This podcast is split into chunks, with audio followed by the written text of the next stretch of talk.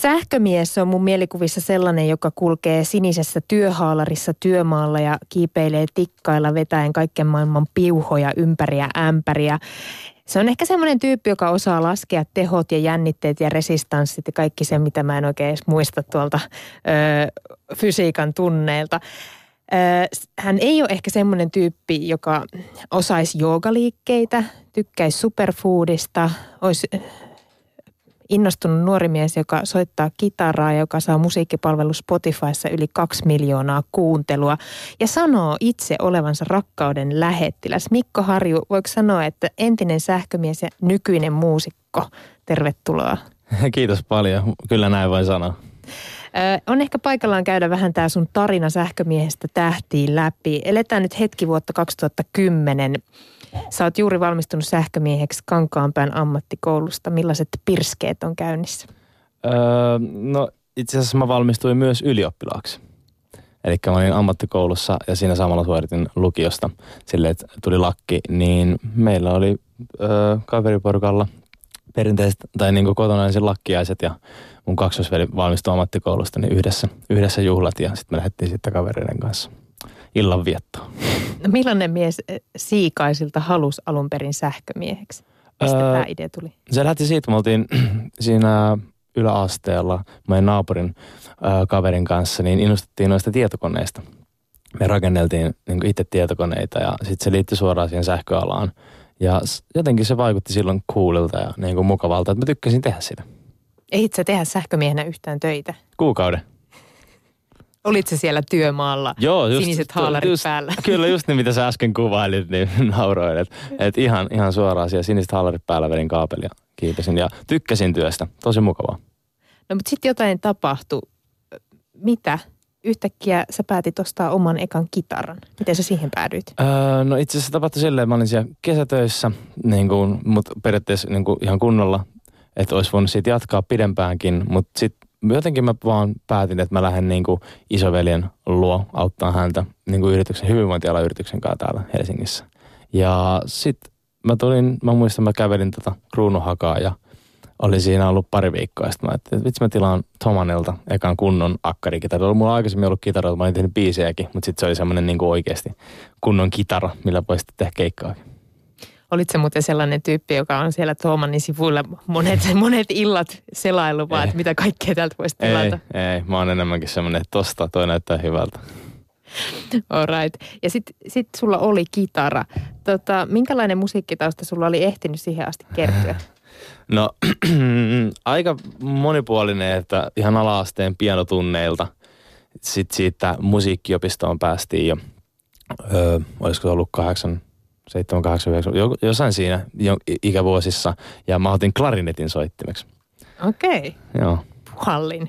Joo, mä muistan, mulla oli siinä vaihtoehtoina sello ja viulu ja klarinetti. Sitten tuli, klarinetti oli senkin takia, että se oli tosi pieni ja helppo kantaa mukana. Et me kuljettiin sieltä siikasta sinne kankaan päähän musiikkipistoon aina. Ja se tuntui jotenkin kivalta silloin. Mm, kuusi vuotta, viisi, kuusi vuotta mä kerkesin sitten soittamaan ja tota, tuli tehtyä keikkaa silläkin ja siitä se lähti periaatteessa toi homma. Mutta sitten yläasteikäisenä niin jotenkin se ei kuitenkaan tuntunut ihan täysin omalta jutulta. Ja sitten oli silleen, että me oltiin kasiluokalla ja perustettiin bändi, että meille tuli itse asiassa Dingon Jonttu ja sitten hänen ystävänsä tota, niin alkoi vetää bändikoulua Siikäsissä.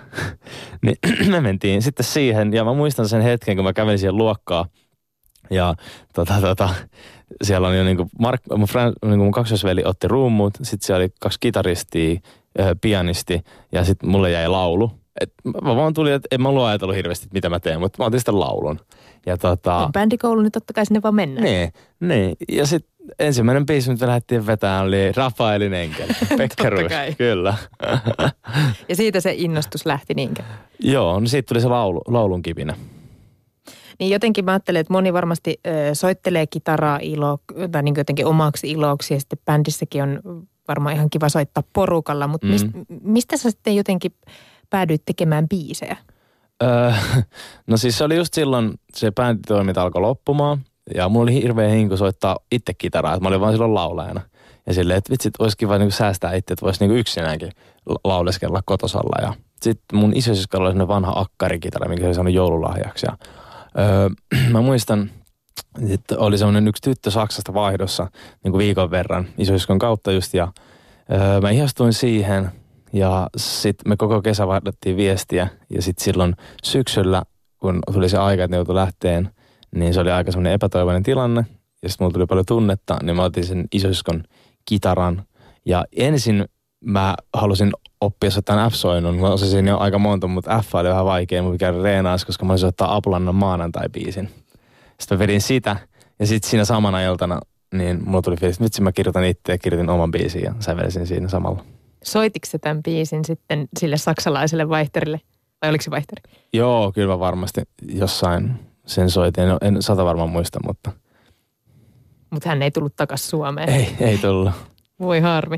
No Minkälaista, äh, minkälaista musiikkia sä itse tuohon aikaan kuuntelit? Apulantaa? Öö, no joo, itse asiassa Apulanta, sitten siellä oli toi James Blunt oli tosi vahvasti. Sitten itse asiassa 89-luokalla oli kyllä myös Children of Bodomia ja sitten mitäs näitä oli tällaisia myös mokomaa ja tällaisia. Ehkä se tuli sieltä isovelen puolelta, koska isoveli Oliko se semmoista uskottavuusmusiikkia, mitä piti kuunnella? No uskottavasti treenimusaa, me treenattiin silloin aika paljon salilla, niin tota, varmaan myös siihen, siitä saa hyvää energiaa. Mä en tiedä, kuuliko se Mikko Harju tuossa, kun mä Matin kanssa vertasin sua James Bluntiin. Okei. Okay vähän siis siitä näkökulmasta, että James Blunttikin oli ensin, ensin tota, ammattisotilas ja taisi tehdä siinä niin. jonkunlaisen lentokoneinsinööritutkinnonkin ja sitten lähti la- soittamaan rakkauslauluja, niin tunnet sä tämmöistä heimoveljeyttä James Bluntin kanssa? Joo, totta kai tämmöinen ajatus. En mä itse siis kelannut tota, mutta siis Blunttiin mä niinku ihannoin tosi paljon ja kuuntelin siihen aikaan, että kai me ollaan vähän heimoveljiä. No niin, nyt sä voit ottaa tämän sun repertuaariin. Kyllä. Sun ensimmäinen omakustanne single Laulu Raikaa ilmestyi kesäkuussa 2015 ja sitten myöhemmin julkaistiin toinen single Mä olen tässä. Miten tämä Mä olen tässä biisi syntyi? No se lähti silleen, että me oltiin yhden vähän vanhemman kaverin kanssa tuolla kirkkonummella. Istuttiin autossa, me käytiin lähteeltä hakemaan vettä ja tota, tota, sitten istutaan siinä ja Friend oli just mennyt naimisiin ja se kertoi, että, että vitsi se, niin kuin, että, että tulee riitoja välissä, kun mennään naimisiin kuulemma. Ja tota, että se fiilis, kun sä sen riidan jälkeen niin kuin, otat sen sun vaimon, te sovitte ja sitä halaat sitten niin kauan, että niin kuin te lähdette kulkemaan samaan tahtiin, te sydämet lähtee kulkemaan samaan tahtiin. Sitten mä olin heti silleen, että ei vitsi, ja sairaan upeasti sanottu puhelin käteen, kirjoitin ylös lausen samaan tahtiin. Ja lähdin kirjoittamaan biisiä, ei tullut.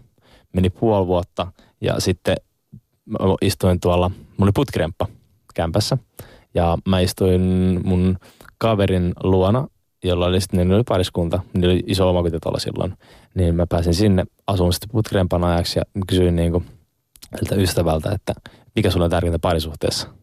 Sitten se mietti hetken ja sanoi, että se, että mä tiedän, että se toinen on siinä. Sitten mä kirjoitin paperille, mä olen tässä ja se biisi tuli sieltä saman tien. Että se oli semmoinen niin kuin, okei, puoli vuotta meni sitten ekasta lauseesta, mutta sitten se, kun se toka lause tuli, niin sitten se tuli silleen, kun un, saduissa, että se tuli kerralla.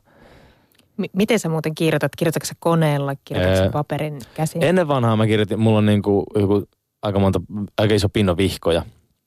Ja tota, niitä on hieno lueskella, koska siellä on, sieltä löytyy aina se yksi lause, mistä se on niin kuin koko idea syntynyt. Ja sitten siellä, siellä on jotain niin kuin kymmeniä sivuja yhden lausen tai yhden versen tai ja sitten muuttuu ja muuttuu. Mutta tota, niin ennen kirjoitin pelkästään kynällä ja paperilla. Nykyään mä ja, ja, niin kuin brainstormaan tuolla kynällä ja paperilla, eli haen niitä aiheita – kitaran kanssa. Ja sitten kun se löytyy, niin sitten mä otan tietokoneen, koska se on paljon helpompaa, että, että niitä vihkoja ei kulu ihan niin paljon, että kun sä kirjoitat yhden lauseen tai yhden versen, uusi verse, uusi verse, sä pystyt vaan kumaamaan ja tälleen. Ja on se ehkä vähän helpompaa se selailu sitten niin, tietokoneella niin kuin on. niistä mm, vihoista. Totta, sekin, joo, ehkä. tämä biisi, tämä Mä olen tässä, teki omakustanteelle harvinaisen tempun. Se nousi Spotifyn 50 kuunnelluimman kappaleen listalle, jolla se parhaimmillaan on ollut siellä 31. Yllättikö tämä Mikko Harju sua? Joo.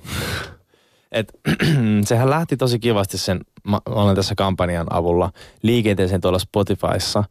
Mutta se, että sitten kun siellä niin kuin keväällä viiden kuukauden jälkeen julkaisusta, niin nostettiin siellä Spotifylla niille isommille listoille ja isommille koko ajan vaan, ja se vauhti kiihti, niin kyllä siinä tuli vähän semmoinen jännä fiilis, tosi hyvä fiilis vaan.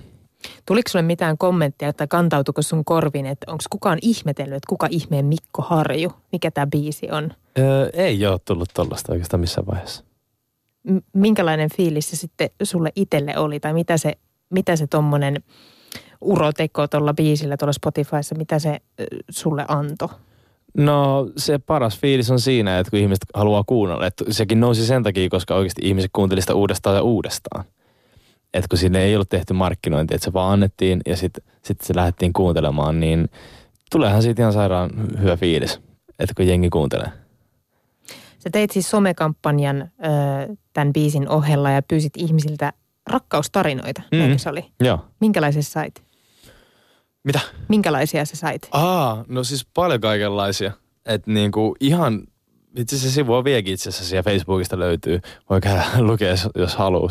Mutta tota, ihan laidasta laitaan oli niin kuin jotain 50 vuotta sitten tavanneita, niin kuin vanhempia ihmisiä ja sitten oli just niin kuin rakastuneita ja kyllä siellä niin kuin hieno, hienoja tarinoita. Mä itse asiassa luen ne kaikki, että niitä tuli joku noin 1500, 1600 tarinaa. Joo, mikä, jokainen oli kuvan kanssa tarinalla, että se oli aika hieno, että siistiä, että myös vähän vanhemmat oli sosiaalista mediasta löytänyt tämän kampanjan. Joo. Mutta mä ymmärsin, että sulla oli mahdollisuus siis valita alun perin se, että teetkö sä levyyhtiön kanssa vai omakustanteisesti nämä ekat biisit. Öö, Oliko se näin? Ei ollut siis ma- valintaa, että se oli enemmänkin meidän tuottajien kesken, että me ei lähdetty kontaktoimaan levyyhtiöitä. Okei. Okay. Että se valinta oli siinä, että kun mä tapasin mun tuottajat silloin puolitoista vuotta sitten ja me lähdettiin tekemään niitä biisejä, siis me saatiin kolme valmiiksi, niin me tehtiin semmoinen päätös siinä keskenämme, että lähdetään julkaisten omakustanteena. Miksi? No koska se tuntui silloin hyvältä. Ensin mä oon yrittäjä, mä olin yrittäjä aikaisemmin. Ja olen artisti aina yrittäjä. Ja mm, jotenkin mulla tuli sellainen fiilis vaan, että tämä on se juttu. Että, tää, että näin se kuuluu tehdä. Tosi voimakas. Ja sitten meillä oli hyvä tiimi siinä. Aki ja Jaakon kanssa, mun tuottajien kanssa, niin kasattiin. Ja sitten mulla oli yksi kaveri, kauppiksesta Teemu, joka auttoi sitten kanssa siinä niin kuin ideoimaan. Tuntuu hastulta jotenkin tämmöisenä tavallisena talliaisena, että jos mä nyt ostaisin kitaran ja mm. mulla olisi fiilistä ruveta tekemään niinku biisejä ja sitten mä vaan törmään tuottajiin. Miss, missä sä törmäsit niihin? No itse asiassa toi, toi kuulostaa ehkä tämä tarina silleen, että joo tavallinen, mutta ensinnäkin siitä 2010 vuodesta niin vielä siinä meni kuitenkin se viisi vuotta, kuusi vuotta, että mä törmäsin niihin tuottajiin. Ja mä, oikeasti se ei ole mikään läppä, mutta mulla, mä nykyään en ihan niin paljon enää päiväkirjaa kirjoita, mutta aikaisemmin kirjoitin tosi paljon, melkein päivittäin, mutta sitten mä kirjoitin aina niin päätavoitteita. Niin se yksi roikku siellä ihan sikakauan oikeat tuottajat ja oikea sinkku tekee studioon. Se oli niin kuin jonkun, oikeasti neljä vuotta mä kirjoitin sitä paperille ylös. Ja sitten niin, sit se tuli. Et kyllä niin kuin loppujen lopuksi kaikki, mitä niin kuin mä oon silleen kirjoittanut ylös ja tavoitteet, niin ne on tullut pikkuhiljaa jossain ajassa. Piti vaan mennä aikaa. Joo. Mutta nyt huhtikuussa, tämän, tämän vuoden huhtikuussa sä solmit levytyssopimuksen Warner Music Finlandin kanssa. Miksi nyt sitten levyyhtiö? Öö, no koska mä koin sen silleen, että me saatiin se tiettyyn pisteeseen, että me saatiin se niin kuin, näkyvyys ja kuulijakunta alle. Ja nyt kun me ollaan päästy tähän, niin sitten se on luonnollista, että lähdetään tekemään niin kuin vielä isommalla tiimillä. Että levyyhtiöhän paras anti, mitä mä oon saanut ja kaikki, niin on just se, että mulla on nyt tosi hyvä tiimi siinä ympärillä, kenen kanssa me tehdään. Ja mä saan keskittyä, niin, mä saan keskittyä enemmän musiikkiin vielä.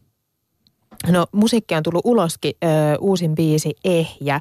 Se on aika kaunis mm, erotarina, olisiko se hyvä hyvä määrite tälle biisille. Mm, eroprosessi. Niin, et, joo, ehkä vähän parempi. Mm. Mitä sulle itselle tämä biisi merkitsee? Öö, no se merkitsee ihan suoraan omasta elämästä kirjoitettua biisiä. Et tota, si, kyllä hyvä, hyvä fiilis siitä jäi, kun sen sai valmiiksi. Et silloin kun mä tein sen, niin se auttoi tosi paljon mua itseä. Sua tituleerataan rakkauden lähettilääksi. Miten sä toteutat tätä, tätä hienoa tehtävää?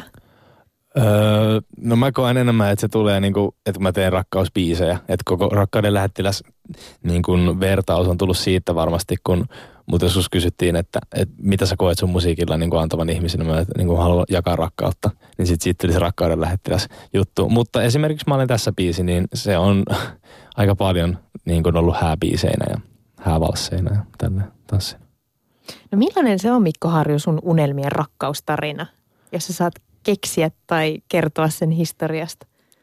Mm, niin tarkoitatko se niin kuin, että mä tapaan tytön, mikä unelmien tarina niin, siinä mielessä? Niin. No mä uskon, että se tarina itsessään ei ole niin semmoinen, tietty, että se voi olla ihan mikä vaan, mutta kun se kumppani on sitten se unelmien kumppani, ketä löytyy. Että se tarina muodostuu siinä sitten sivussa.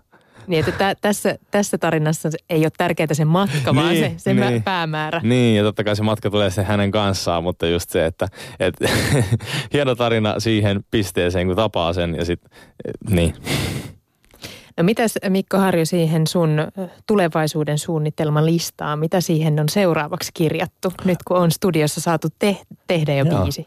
Tota, no nyt ollaan niinku kirjoitettu sellaisia juttuja, että ensi kesälle päästään vetämään niin kuin isompia festarikeikkoja.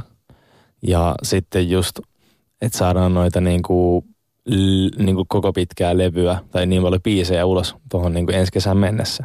Et, et se on tällä hetkellä, mulla on kaksi, kolme biisiä ulkona, niin koko pitkän keikan, niin sitten on vielä vähän haastavaa. Että et saadaan biisejä ulos ja sitten just, että saadaan niitä keikkoja sinne ensi vuodelle. Eli festarilavoilla. Joo, joo.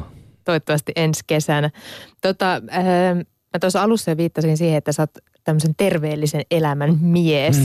niin miten oot se onko sulla joku suunnitelma, että miten sä aiot yhdistää tämmöisen terveellisen elämän ja festarikeikkailun? No, itse asiassa se on toiminut jo, että niinku oma keikkailu ennenkin, ennenkin tänä vuonna oli jo 40 keikkaa noita oma, oma myymiä ja viime vuonna niin Tota, tota, kyllä se toimii, että nykyään on mahdollista, on sellaisia tuotteita, mitä voi ottaa helposti mukaan ja ne on tosi terveellisiä sama, samalla. Jota voi sitten napsia niin. keikkabussissa. Kyllä. Kerro vielä tähän loppuun, kun ö, Mikko Harjo, tosiaan löytyy myös ne ö, sähkömiehen paperit plakkarista. Yeah. Niin onko, siinä, onko siitä mitään hyötyä tuon muusikon uran kannalta? Öö, no mä koen, että kyllä kaikesta aina, mitä me elämäaikana tehdään, on hyötyä. En mä nyt niin mitään suora, suoraa saa siitä, mutta ehkä se hyöty, että mä olin sähkö, opiskelemaan sähkömieheksi ja siinä koko sen kolme vuotta mä soitin kitaraa. Ja reenasin siinä omaa musiikkia ja musiikkia. Ja se kannatti. Kyllä. Kiitos Mikko Harjo ja toivotaan, että sun toivellista jatkaa toteutumistaan tulevaisuudessa. Kiitos.